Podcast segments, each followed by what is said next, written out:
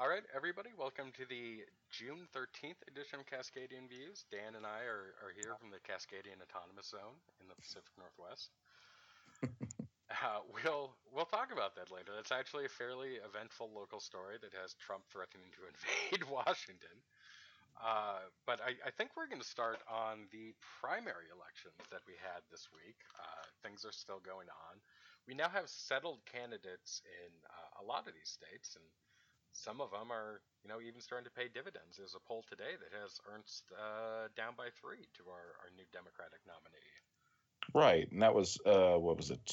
Uh, Miss Greenfield, I believe. Greenfield, Theresa Greenfield. That's it. That's right. She was the, uh, I think she was the preferred candidate of the DSCC. She was. So yeah, she had this was a uh, progressive challenge in the primary.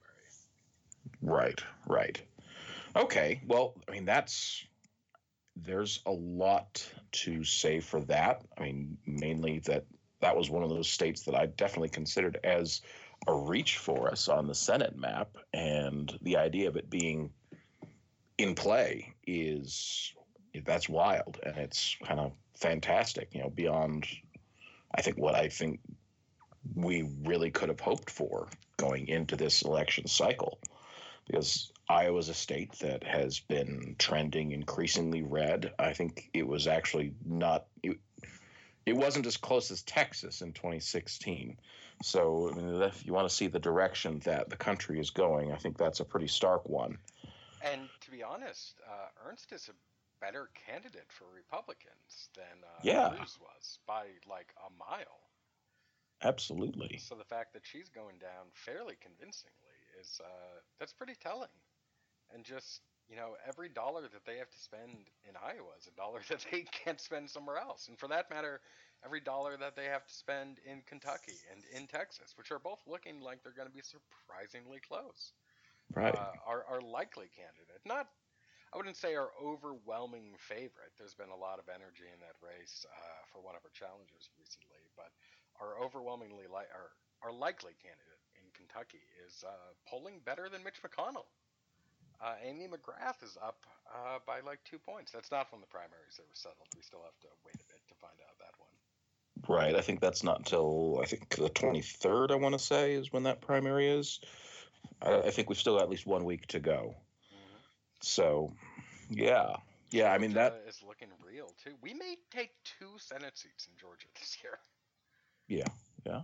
It's definitely a ripe year. And if Iowa's looking that bad for Republicans, I think they're in a lot of trouble. I mean, that's definitely terrible news for, you know, Susan Collins, who I think might have been assumed to have been on the outside edge of what Republican, what Democrats could reasonably take.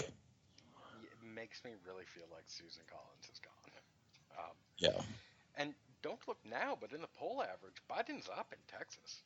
Not by much, for like uh, two points, 1.8 or something like that. But yeah, in the average of polls, he's up. I think the map no. is expanding in like unprecedented ways. Something we haven't really seen since like '96. Yeah, it's really unusual because 1996 was a year where you had a major third-party candidate. Uh, you had a I would say on the weaker end of things, Republican challenger, and of course a popular Democratic incumbent. So not to jinx anything, but this is really, really, really something. And uh, that year, the Republicans running for the Senate had to openly run away from their incredibly unpopular nominee. Uh, Republicans this year are, you know, bolting themselves too. They're giant anchor. Right. They, they can't get away from them. They're doubling and tripling down on it. I, the Senate is no longer looking like a reach to me. Maybe I'm crazy, but for the love of God, I... might be able to save Doug Jones. now, now you're now you're you're going to you're going to throw everything away. By... uh, are you looking at how the Confederacy is polling in Mississippi? Don't get me wrong, they're still Republicans, but the right. the George Floyd thing has really driven a wedge over a lot of race issues between a lot of suburban whites and the GOP. Huh. Uh, to an incredible extent. I, I, mean, we'll touch on this as like a cultural issue here because NASCAR just banned the Confederate flag from their events. And they had drivers lining up to endorse it. Dale Earnhardt Jr., Bubba Wallace, these people like went to bat for this policy hard. It's a Wow. culture shift that I have not seen like in anything like this. I, I think Chris in the Facebook group a while ago posted the the support favor Black Lives Matter graph. It is it, it just completely divides from reality right now. It's up to like 70%, 68%, somewhere up there. Support for this, the highest it's ever been, and it happened within days. Yeah. Something crystallized around the George Floyd protest that broke through in a way that literally nothing in our, our modern political sphere has ever done. No, I mean it's the exact opposite of how these sorts of things have gone in the past. I mean, I think we had we did have a big discussion about this in the group about how typically these sorts of protests and things like that, the way it plays in middle America is, you know, terror. You know, they see it as a threat. And I think that's probably what helped Trump get re- get elected in 2016 was the reaction to a lot of the protests and unrest that happened that year. I think that definitely softened up Clinton's support among white voters. And yeah, here we are. Uh, I mean, I don't really know what's different this time, whether it's negative partisanship and Trump associating himself with, uh, I guess, the counter protest movement. That's kind of the pet theory I've got going right now is that Trump has kind of tainted this just by putting his name on it. But you also, you know, you have to give a lot of credit to the police who uh, jumped in and bashed in people's heads when they were peacefully protesting and did it on camera a whole bunch. Yeah, I was gonna say that. I, I think you're right that the partisanship and Trump just strapping himself to the anti-protest movement is is part of it, but also the the way the police responded, the complete uh, disregard for their actions being filmed.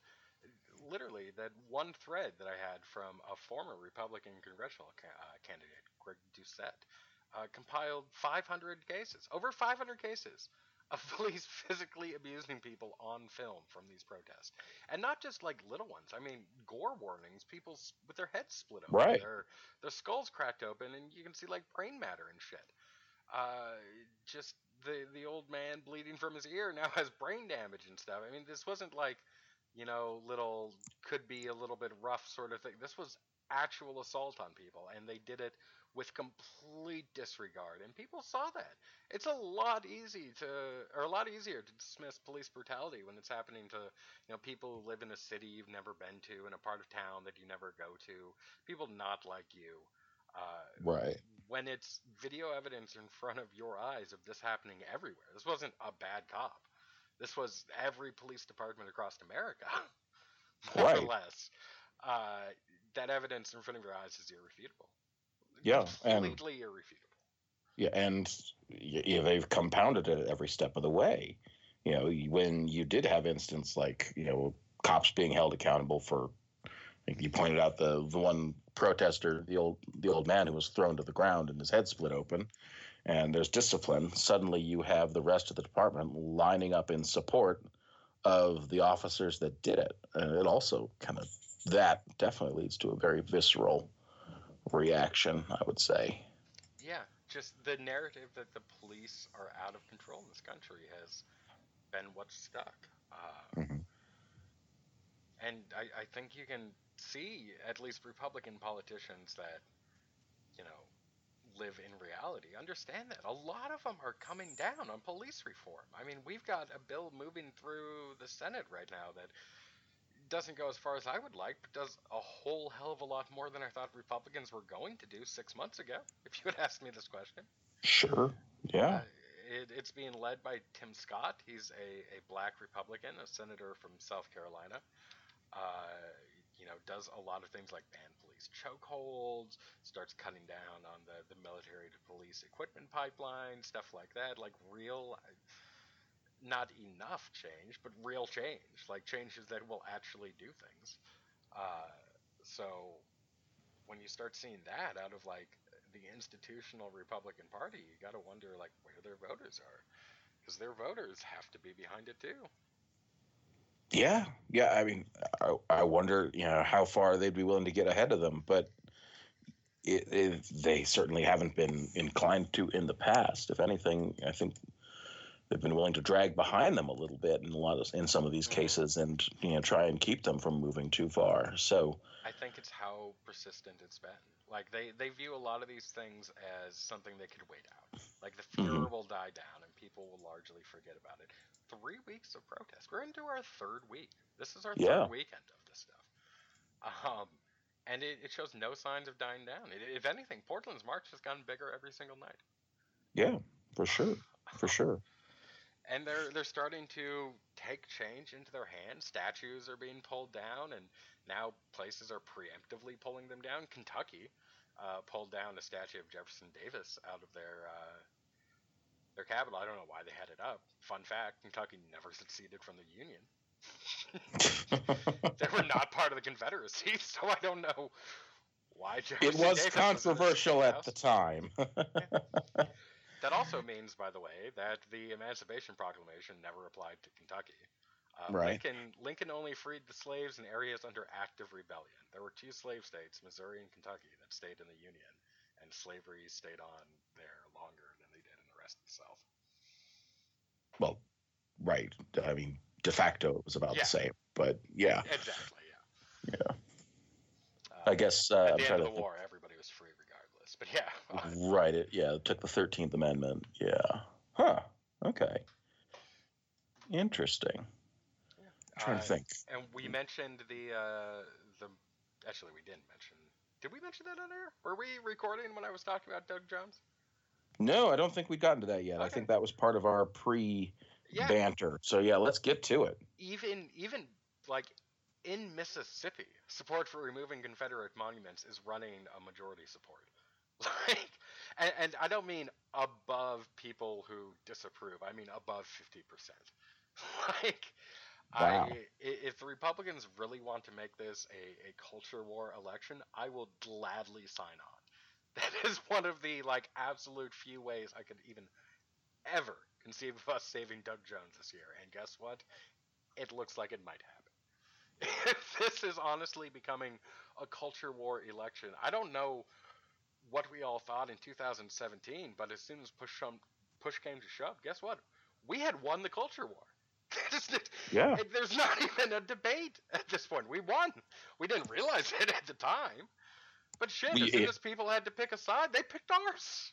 Right. You, you mentioned culture war, and I think you know one of the big signs of that, you, um, and the Confederacy, uh, was that bill that has gone through. I think it's come out of the Senate Armed Services Committee to uh, rename all the bases that you know, U.S.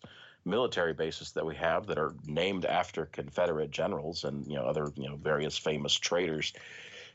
You know, just get their names off of it, and that's been something I you know feel like wasn't going to happen just because you know it's 20 it was it's the 21st century and it just didn't seem like it was going to get any headway at all. I mean i've you know ranted about it on facebook in the past and gotten pushback from people i would ordinarily consider to be pretty liberal.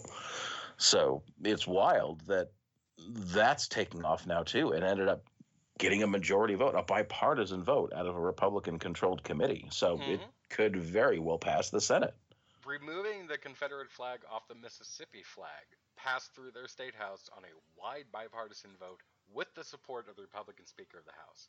If national Republicans uh, aren't willing to listen to their state parties on this, I am glad to let the Republicans make this front and center exactly that.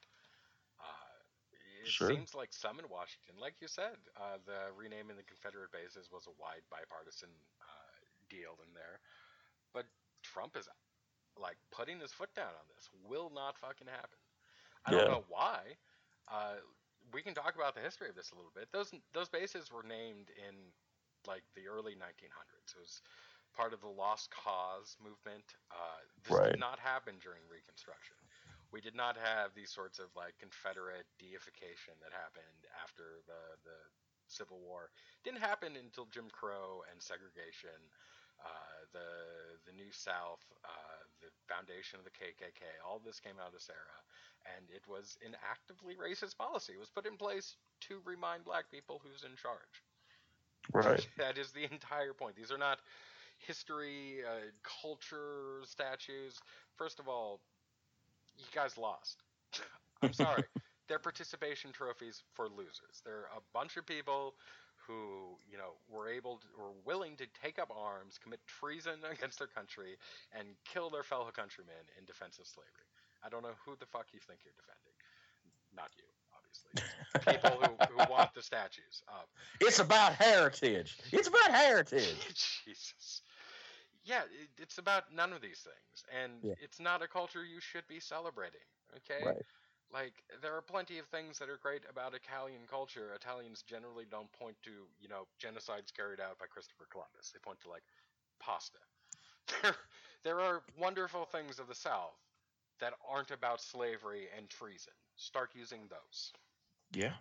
Yeah, absolutely. You know, there's a whole lot of history to choose from, and it's kind of crazy that it's taken to this point, and I don't know what what is so unique about this moment that that's suddenly moving, but it is, and I'm glad for it. Uh, I just, I really think with it, a viscerally racist president, who we can all agree with that, people have an instinctual aversion. And you can't pretend that racism, you know, is something that happens every so often and in hushed tones and away from polite society. It's in the White House. Right. Like, it's, it is front and center in the American consciousness in a way that it has not been before. Mm-hmm. Just- Absolutely. yeah. It, it was a moment that people could not ignore. It's easy for white people to ignore racism. I'm guilty of it. I'm sure you're guilty of it. We don't Sure. like to be. We we work to not be. But it is just the path of least resistance in a lot of cases, and it ends up happening. You, that path is not available now. You can't say there is not racism in America when it's flowing out of the White House. Right. I got worked up over that. Well, it's it's exciting. It is a bold new world. We can hope. Yeah, yeah. Hoping for some real change. Um, hmm And well, I guess we'll we'll get to our local stories here. And one thing that's not changing is Multnomah County, home to Portland, Oregon's largest county, is not reopening. We didn't know that until about eight hours before we were supposed to reopen. Right. Uh, we did get the feeling something was up with a couple days to go because the governor had not approved it yet. Uh, and then the night before we were supposed to reopen, she announced that she would not be approving it. Uh, in fact, she's putting a hold on all counties further reopening across the state. Uh, so most counties in the state are already in phase one. Uh, they're not going to be allowed to go into phase two. Uh, Multnomah is not going to be allowed to progress to phase one at all. We're still going to stay in lockdown. Comes as Oregon just hit our largest daily totals for coronavirus infection. Uh, we added 178 people to the infected list the other day. Uh, the state's been spiking pretty much up and down I 5. It's not limited to just Portland or anything like that. And that fits the pattern of a lot of states. Uh, there were eight states that hit their, their highest daily uh, new infection totals this week. Uh, Wow. Texas is among them. Florida is among them. Actually, nine now that Oregon hit ours. Uh, that eight number came before Oregon did. Uh, so yeah, nine states hit their their highest daily totals of coronavirus this week. It's not going away. The national numbers are improving because New York is improving, and New York was really just such an outsized piece of the total infection uh, in America because of how big their outbreak was. That that's lowering the overall numbers, but it's it's growing in basically everywhere that's not New York.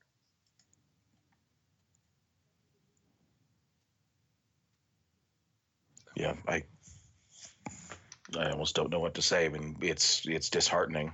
You know, certainly. Yeah. Yeah. You, you see it out. Well, Not I'm trying to think. unexpected though. The lockdowns were to buy time until we could have things Sure. like ready. Things aren't ready. Lockdowns No. can't last forever, so we're lifting the lockdowns and without anything fundamentally changing, it's just going back to what it was before the lockdown. Right. We're, we're restoring the status quo as it was at the beginning of March. So, except we're starting from a higher baseline. And Yeah, I mean ex- incredibly depressing, but uh, yeah, here we are, uh, and this is what's left because nobody did the work to make sure that we were ready, that we would have the you know mechanisms in place to make it safe to open up when you know we just couldn't take it anymore. But Arizona Here ordered their hospitals to move to their emergency plans. They ran out of ICU beds this week. Yeah. Yeah, All those things that, you know, were happening and everybody was terrified about, still happening, still going on. We used all the time in the lockdown to do basically nothing. yeah, We, we don't Yeah. have any sort of contact tracing. Also, there's a weird fucking political movement against contact tracing. Uh, wait, what? oh yeah, there are people like running around in anti-contact tracing shirts, talking about how it's it's government tyranny and using it as an excuse to invade your privacy and find out everything about you and don't let them do it and don't Oh, approve any laws that allow God. contact tracing. Oh yeah, no, it's it's the new like 5G anti-vaccine sort of thing. Like people are people are activist about it. It's not just a conspiracy theory they share among themselves. They go out and protest about it. Good lord. Uh, we we deserve this. I, I don't even. Man, it's unbelievable. Yeah, no, you're right. This is this is exactly what American society results in, and we could have told you this years. ago. In fact, we did tell you this years Yeah. ago. Pretty much. this is what we're gonna end up with, and collectively, we as a society decided, fuck it, we're good. yeah, we'll just uh, you know let a whole bunch of people die. Uh, speaking of a whole lot of people potentially dying, Trump uh, is talking about sending in the military to Seattle over the Capitol Hill Autonomous Zone, the Chaz. God. which is somebody by the way gave me a great analogy to this because people were flipping their shit on the right about the Chaz. Uh, we'll go into a bit more about it, but it's a syndical anarchist autonomous zone collectively organized i don't even know there's a lot of like political affiliations i could lay on top of it it's, it's just something they're doing as they go it's a commune uh, set up in the Capitol Hill neighborhood. There was a very similar one set up in, in Denmark. I forget exactly where in Denmark. Uh, and it was a, you know, resist police power, resist the state thing. The state just decided to leave it alone, not do anything with it. It's now a tourist attraction. Like people come by to to see the anarchist commune. Like they sell tourist stuff to raise money for the anarchist commune. Like it, it's just a thing that exists and it it drives the economy in the local neighborhood and stuff. Uh, I, I don't see why people are getting their knickers in a twist about this. I could totally see the exact same thing happening. Or Berkeley has a free square in the middle of the campus, not governed by Right. anybody Right. the uh it, i mean it's small it's like three feet across but the police the campus police totally honor it like back Yeah. before weed was legal you could stop in the middle of this little circle and smoke a bowl and the police wouldn't touch you it was it was the ungoverned space it even has a plaque about how it was you know dedicated to be not governed by man from the ground all the way up to space in this column between it and it's it's just a thing i don't see why Fox News thinks that the Capitol Hill Autonomous Zone is some like affront to America full of terrorists. I really Uh, don't get it. I, I I'm not sure they do. I think it's just a matter of you know they couldn't really get they did weren't able to tag Biden with uh, defund the police. Uh, so I think They're running stories wanna- about people like getting raped in there, and like, Sure. pastors being assaulted, businesses being shook down for money. Like no, Yeah. this is apparently a huge evil place in their mind. they they want to scare the shit out of old people who are watching TV and are thinking, gee, they're you know not so sure about Trump. You know things seem to be getting really crazy, but uh, yeah, they want to get him back on team. You know, crack down, law and order. Look at these crazy hippies doing this crazy stuff. This is coming to your neighborhood if you don't vote for Trump. I'm sure that's what it is. I'm Yeah, sure that's I'm the positive. I just angle of Fox News. Yeah. I don't know if people are that upset about hippies. I mean, hippies are kind of romanticized at this point. It's not the fucking 80s anymore. like people Hippies are always fondly annoying. at the 60s. Like hippies are always annoying, but yeah, I don't think they're scary. I really think like after Wayne's World 2 and they did like Woodstock and shit, hippies were basically okay. yeah. I don't I don't recognize society. I'm just nothing makes sense to me anymore. I, I don't know if Trump is actively trying to win. Mm, no, he's still trying to win. He doesn't want to go to jail. He has to realize though that he's making his reelection harder. Like yeah. Let, let, let's talk about the Chaz. If you don't watch Fox News, what you've seen about the Chaz is uh, a bunch of people giving speeches inside an abandoned police precinct. Uh, you probably saw an outsourced amount of time to that one black chick who was telling everybody on uh, Kshama Sawant's team not to make this a Kshama Sawant rally, that they appreciate her support, but that it shouldn't be co-opted by politicians. The media loved that clip because it talked shit about a socialist. You probably saw a lot of that. And then you saw a uh, a bunch of people sitting around on a street watching a movie on a projector. right. That was the one that, thing that came that to mind. That has been like the live feed from the Chaz. Uh, Right. there's also a bunch of free sandwich stations. They're handing out sandwiches and water to people. If you can't pay, they're free. If you can pay, you, you pay. Right. that is that is pretty much the extent of what's going on in the Chaz. People are painting murals. People are watching movies. They're not going to work, which is fine because they weren't going to work before. It's a lockdown. I don't see why anybody cares. They decided the police don't get to come to this part of the city, and they're enforcing that. And the police aren't contesting it. Yeah. Yeah. Everybody's happy. Nobody is mad here. Yeah. Basically.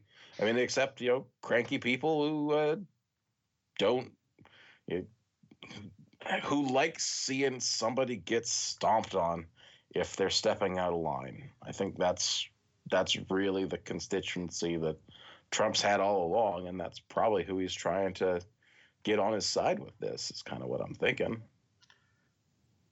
If you're Seattle PD, is the Chaz not basically exactly what you want? This is a space where the protesters can protest. They're not marching around through the city. They're they're congregated in one area. They Mhm. feel some sort of ownership over it, so they're self-policing. They're not burning the place down. They're not breaking windows. They feel like this is their space, so they're protecting this space.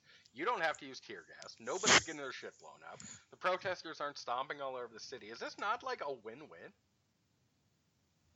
Basically, I mean, yeah, I think they'd probably prefer if they had, you know, actual, if they were weren't going to have to go in over opposition if it came down to it. But yeah, I mean, it could definitely be a lot worse if, you know, from the police perspective, I would say. Yeah. I just they're doubling down on things I don't see as that threatening. Like in 1968, uh, which is what a lot of things are, are being compared to, and it was uh, Yeah. Nixon ran a very law and order campaign. Mm-hmm. There was actual terrorism. Right. Like there were government bombings. there, there were police stations like bombed to the ground. There were you know U.S. attorneys murdered. There were several kidnappings. Palestinians got involved a couple times. like Right. it, it was open season on a lot of things if you had a grudge against the U.S. government. There is not that. As far as we Yeah. know, the only terrorism going on is from the Boogaloo movement, who have already claimed several police officer lives. Wow. Yeah. Yeah. I mean, that, I think, again, I'm not sure there's much to bother most normal people, but, you know, Trump's 45%. I think that's really who he's going for. Or maybe his 40%. I don't know. Yeah, Biden's kind of falling out. I didn't think it could. Turns out It even is, racism yeah. was a bridge too far.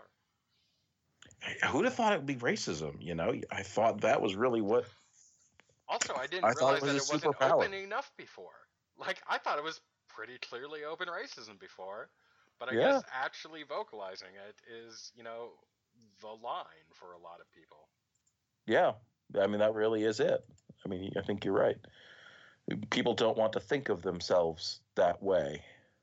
So, yeah, I think that's exactly it. All right, that's uh, that's pretty much it this week.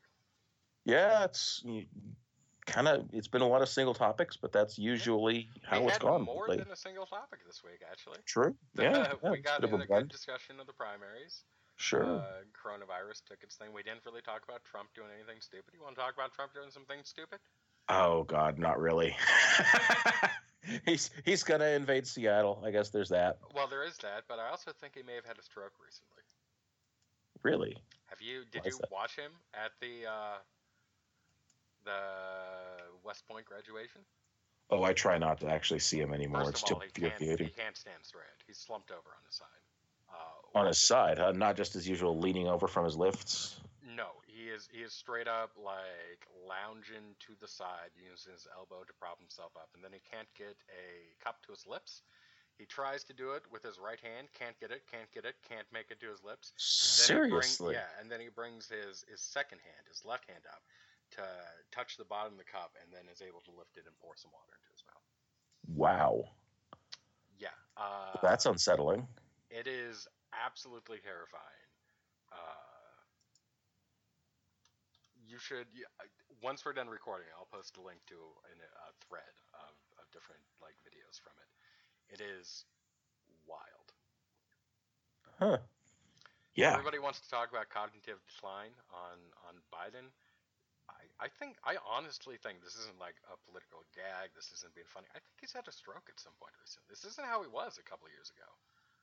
And Yeah, well, I mean that's you know something very noticeable. That's not just him. You know, the fastball isn't there anymore. He's you know not as not as adept in coming up with racist shit to say. That's you know major bodily functions not going correctly. Yeah. Huh. Okay. Yeah, uh, you check out the videos when I post them. You should be concerned for our country. Well, if you weren't already. Yeah, you should already be.